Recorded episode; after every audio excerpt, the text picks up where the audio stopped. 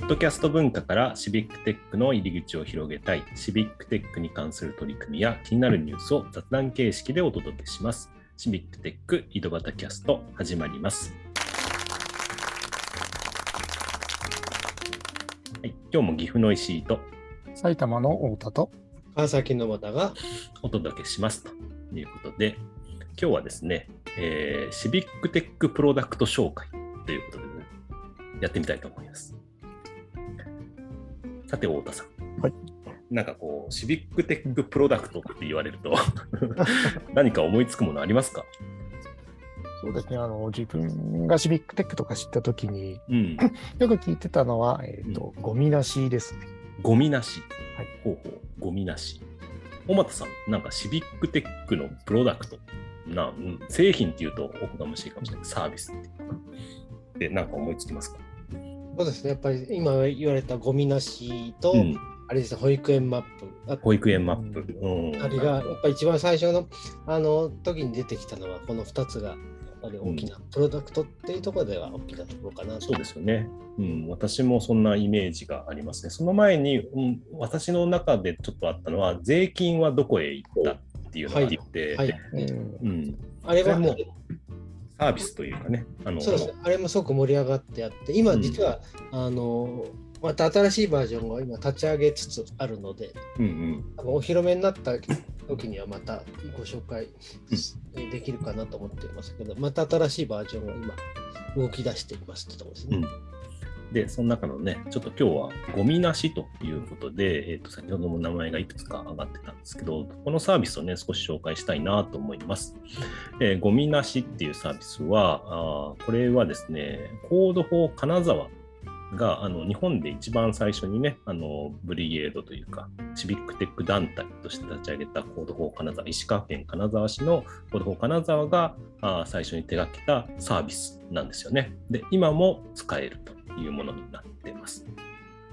で、えーちょっとね、番組のリンクの方にも貼っておきますけど、ゴミなしっていうのがちょっと面白くて、5374.jp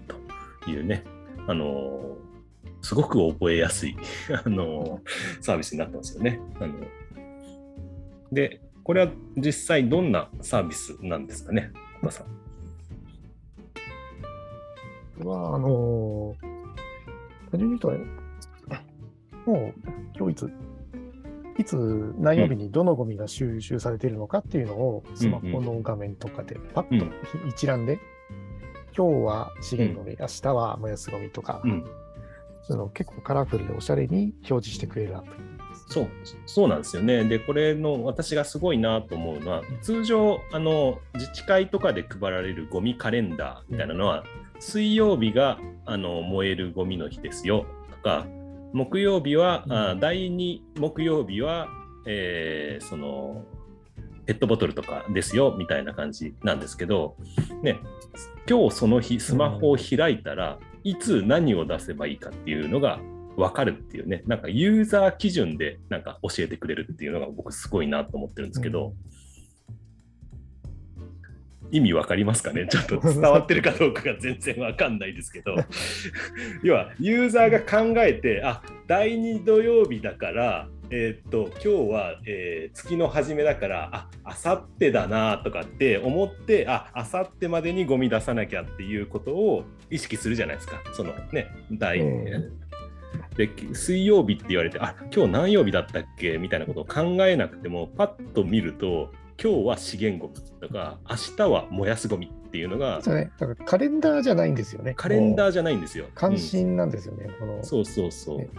次はこれで、その次はこれでうんこれっていうところだけがシンプルに並んでいる。そうそうそう。シンプルに並んでるんで、で、それも色分けしてね、分かりやすくっていうことで、で、さらにこれがすごいのがですね、まあ、あの GitHub っていうところで、えーオープンソースという形でですね、みんなが使えるようなソース、ソース？プログラムとして、プログラムあの公開されてて、えーそれをお何々版っていうのを作ることか、簡単に作ることができるんですよね。この辺ちょっと小俣さんにね、この辺の仕組みを聞きたいんですけど。そうですこれなんねか作ったことがあるって聞いたんで、その川崎では。うん。そうですね、川崎でゴミなしのアプリを作りました。あうんのこのゴミなしアプリが、あのシビックテックの最初のプロダクトとしてやっぱりあの盛り上がったと広がっていったのは、うんうん作られた Code for 金沢の方々が、まあ、金沢市向けのアプリ、まあ、ゴミなし、まあ、ゴミの、えー収集日を指定するアプリを作ったんですけれども、うん。それをあの、えーとまあ、オープンソースということで、誰でも自由に使えるって形で、えー、と公開をしていただいた。まあ、あのちょっと技術用語なのかもしれないですけど、まあ、GitHub っていう、まあ、誰でもできるところに、そのソースコード、まあ、こういう設計図ですね、うん。あるものが、えーあって、それを、えー、と皆さん使ってくださいって形で公開をしていただいて、でそこにあのやはりこう各地域の、まあ、ブリゲードと言われている方とかそういう、えーいろいろ市民活動をしている方々が、まあ、そのコードを使って、えー自分たちの地域のゴミの費用のアプリを作れるっていうのを簡単にしていただいた。なので、えっと、この実はこのゴミなしのアプリを作るのは、えっと別にプログラムのコードを書かなくてもよくて、うん。で自分たちでの地域のゴミの情報を、えっと市の、えー市からそういう情報を集めて、えー、Excel みたいな形で、えー集めれば、その地自分たちの地域のゴミなしの、えーアプリが作れるっていうのはすごく大きかったところなのかなと思いますね。そうですよね。だから結構、その、これもね、あの、広がった時に、自分たちのところでもまず作ってみようみたいな感じでね、あの、各地のおブリゲードだったり、あの、行政の職員の方だったり、そういった方々が、あの、作ってみて、えー使ってみてっていうことをサービスとしてね、あの、できてるっていうのが、まさになんかこう、市民がね、あの、手を動かして何かを作るっていうことが、実際に体験できるというか、そんなサービスになってるのがいいですよね。そうですよね。だからまさにそこのシビックテックならではの、えー広がり方ができて、やっぱりさ日本では最初の、えーそういった意味ではプロダクトですよね。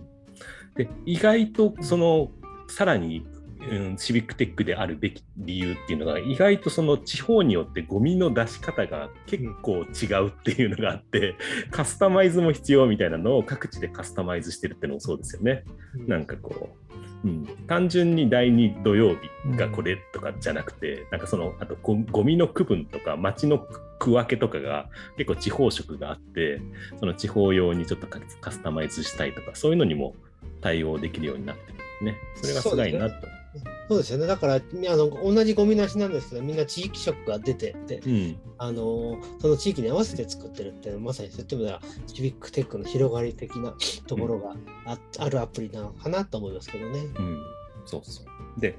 あのさらにその、じゃあ使ってもらってみて、こういうサービスがあるっていうのを紹介したら、じゃあ行政の方でそれに合う形でデータ出しますよみたいな話もね、あったりして、あの私が知ってるのは佐賀県とか、うん。あとあの奈良奈良の生駒市とか、うん。そういったところでね、あのそういなんていうのかな、その行政がじゃあこのサービスのために、えーオープンデータをおの形を変えてあげますよみたいな、そういう取り組みにもね、つながってて、すごく分かりやすくていいなっていう感じがしました。はいうんそうですよね。だから、本当に輪が広がったって、広がっていったって感じですよね。だから。だからもしね、あのー実はこれ岐阜では作ってないんですよね。なんか太田さんの埼玉でも作ってないって言ったんですけど、ああ、そうなんですね。なんか、なんか作ってみようかなと思うけど、なんかまだまだ、あの、うんうん。